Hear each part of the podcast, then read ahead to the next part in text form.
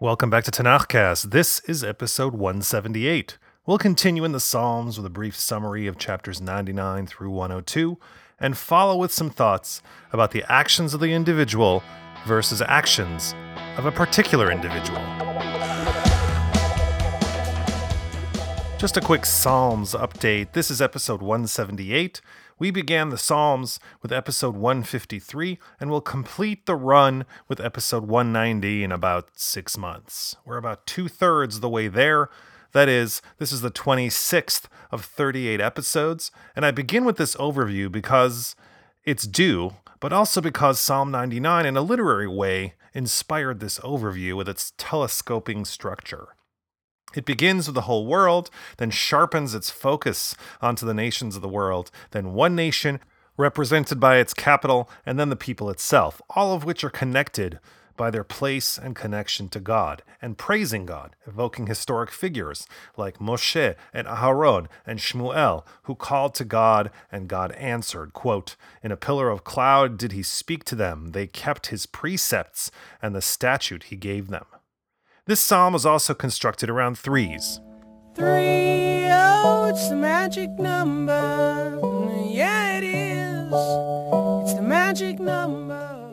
God is described three times as holy in concentric circles of holiness, that is, the outermost reflecting the acknowledgement of the nations of the world, then the Jewish people, to conclude in individuals who connected directly to God through prayer. And there are three individuals named who typify that connection Moshe and Aharon from the generation of the desert, and Shmuel from the generation before the monarchy was established. The praising of God continues in Psalm 100 with a psalm of thanks that accompanies the near offering called Todah, whose details and mechanics, if you're keen, can be referenced 570 chapters previous in Leviticus 7. The praises overflow. Quote, acclaim him, bless his name, for the Lord is good forever, his kindness, and all generations his faithfulness. Oh my God! Psalm 101 is written in the first person with the poet praising God for divine righteousness. Quote, kindness and justice I would sing, to you, O Lord, I would hymn. As Cornel West pointed out, justice is what love looks like in public, and the poet takes us from the public to the private. Quote, I shall go about in my heart's innocence within my house. I shall not set before my eyes any base thing. I hate committing transgressions. It will not cling to me. The poet will also surround himself with upright people which will energize him even more to confront wickedness in the world. Quote, Each morning I shall destroy all the wicked of the land, to cut off from the town of the Lord all the wrongdoers. Psalm 102 presents us with the poet who, I suppose, adopts the persona of a poor, downtrodden man. Quote, a prayer for the lowly when he grows faint and pours out his plea before the Lord. Oh my god, I was passed out. Oh, In this voice, the poet calls out to God for aid, describing his suffering in evocative physical and natural terms. Quote, My days are consumed in smoke, and my bones are scorched like a hearth. My heart is stricken and withers like grass, so I forget to eat my bread. From my loud sighing, my bones cleave to my flesh. I resemble the wilderness jackdaw. I become like the owl of the ruins. I lie awake and become like a lonely bird on a roof. But there is some consolation. Quote, For the Lord has rebuilt Zion, he has seen in his glory. He has turned to the prayer of the desolate and has not despised their prayer. Let this be inscribed for a generation to come, that a people yet unborn may praise Yah. But in the meantime, the poet acknowledges God's eternity and asks for protection from his enemies. Quote, They will perish, and you will yet stand. They will all wear away like a garment, like clothing, you change them, and they pass away, but you, your years never end. And on that eternal note, here endeth the lesson.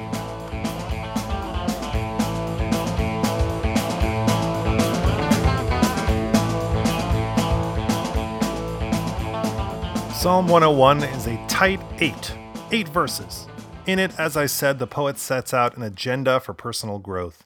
for pursuing justice, practicing it in the domestic sphere, avoiding the company of the wicked, the defamers, the cheats, the haughty, and then the poet takes it out into the streets and pledges, quote, Each morning I shall destroy all the wicked of the land, to cut off from the town of the Lord all the wrongdoers. That is egregious. That's egregious. Now, as an agenda for personal growth, it's pretty ambitious, but doable. From a strictly behaviorist perspective, the poet begins developing positive habits at home in his most familiar environment, eliminating all triggers and distractions in his pursuit of justice and righteousness. Once that's on lock, he moves into the public realm. But tackling injustice is a massive challenge, just like tackling climate change. And according to some analysis, they're kind of both the same. And, you know, we're all asked to do our share, to reorganize our personal habits and personal space so we can all individually bring down carbon levels in our planet's atmosphere to safe levels 350 parts per million. Hey, kids, always recycle. To the extreme! Busted! So we should, you know, sort our trash into categories, you know, open a can of soup, eat the soup, wash out the can and put it in the recycling bin, and then take the bin out to the curb on the appropriate day, which is a massive improvement because there was a time when there were like multiple bins of different colors and sizes for different materials, one for glass, one for tin, one for metal, one for paper, etc., etc. You know, plastic straws kill turtles and the plastic six-pack rings strangle baby seals, and old light bulbs destroy the ozone layer, and plastic bags from the supermarket make up, you know, 80% of the large island of floating detritus in the Pacific Ocean. Okay, well, maybe that last bit was a bit of an exaggeration, but it seems that the onus for fighting climate change, for rushing out of the trenches into the blazing machine gun fire of harsher storms, rising sea levels, and colony collapse, is the individual and their curtailed late capitalist consumer habits. Does that seem unfair? To place the burden on saving the planet on the shoulders of individuals in the West and their families? But it's not fair! Enter neoliberal shill Thomas Friedman, who says, Change your leaders, not your light bulbs. Okay. So the solution to climate change is just, you know, swapping out politicians who deny climate change with those that accept the science. Easy peasy lemon squeezy. But there actually is an individual who can, with the snap of a finger, make a huge advance in the struggle. That's CEO of Amazon, Jeff Bezos, who recently put his hand in his pocket and pulled out 10 billion with a B dollars to combat climate change. The sum effectively doubles the amount spent fighting climate change by American philanthropists. Problem solved. Although that sum, $10 billion, makes up less than 8% of Bezos' total worth.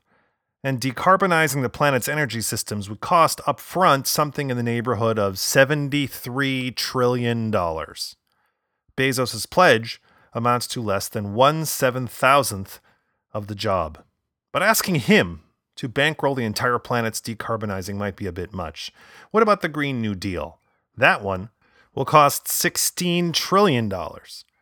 Bezos' 10 billion pays for less than a percent of that. So how about just one project? Like rebuilding the US electric grid. Price tag $5 trillion. Or constructing a seawall to enclose New York Harbor. The U.S. Army Corps of Engineers priced that one out at $119 billion. Bezos' cash covers less than 8% of that. Or Bezos could give his $10 billion and order his company Amazon to get it together. Amazon emitted more than 44 million metric tons of carbon in 2018 alone. That's almost as much as, say, Switzerland, Denmark, or Norway emits in a year. And it's not as if there's no one at Amazon to advise him about other structural changes at his company that he might institute to combat climate change. Hundreds of his own workers going by the name of Amazon Employees for Climate Justice, staged a walkout at the company's Seattle headquarters in September of 2019, as did other cohorts in Los Angeles, San Francisco, New York, Toronto, Dublin, and other cities as part of a global climate strike. Bezos and Amazon's reaction? Shut up! Shut up! Shut up! They threatened to fire these folks if they continued with their activities. Amazon has sponsored the Competitive Enterprise Institute, a think tank that promotes climate change denial. Amazon Web Services designs, quote, custom solutions for oil and gas extraction and exploration to locate new fossil fuel deposits. And despite signing on to a new climate pledge to reach net zero carbon emissions by 2040, Amazon contributes directly to climate change through intensive use of fossil fuels throughout their businesses and pollutes communities with their fossil fuel infrastructure. Even with Amazon's shipment zero goal, whereby the company aims to have 50% of all deliveries reach net zero carbon emissions by 2030, fulfilling e commerce orders with small delivery windows has resulted in more miles, fuel, and emissions per delivery. For years, Amazon resisted releasing data about its carbon footprint. In 2019, they finally agreed to participate, which might bring up their rating from an F.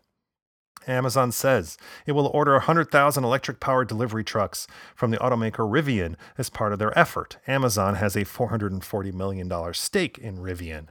But of all these actions, the thing is, they're all in the future. Amazon can't even resolve to cut down on the size of boxes and the packaging materials they dump inside.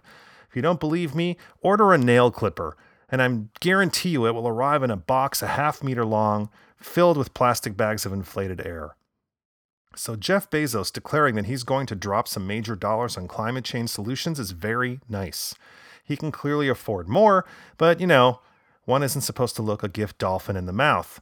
But he could probably make an equally impressive impact right now by issuing a handful of orders as head of Amazon, not only to alleviate the negative impact of his company on the planet and its resources, but to improve the day to day lives of the thousands of people whose labor makes his fortune possible. The fight to save the climate will require a coordinated movement to bring corporations and governments into line. We need 3.5% of the population to mobilize to make the changes necessary to ensure a future for our children and grandchildren. But nothing will happen if we limit action to bringing our own cloth bags to the supermarket and feeling like if you don't. You or I can do very little alone. It's not to say that we should give up but it's to say real talk. My swapping out all my light bulbs for LEDs helps a little, but Jeff Bezos telling Amazon to pack differently or switch to electric right now helps a hell of a lot more. But Bezos won't do it right now because attention spans are short and profit margins are high and stockholders are happy. And what difference does it make what I think when I'm just me in my house sitting in the dark? The same is equally true with the poet in Psalm 101. If he's talking as a regular person trying to stay on the straight and narrow, well, he'll transform his life potentially and that of his family. He may be a role model to others as well. So perhaps his influence will extend a bit farther. But if he's a king or CEO who pledges to pursue justice, who will only surround himself with just advisors and dedicate all of his resources to war against the wicked of the land, then the outcome will be quite different, and perhaps there will be hope for us all, after all.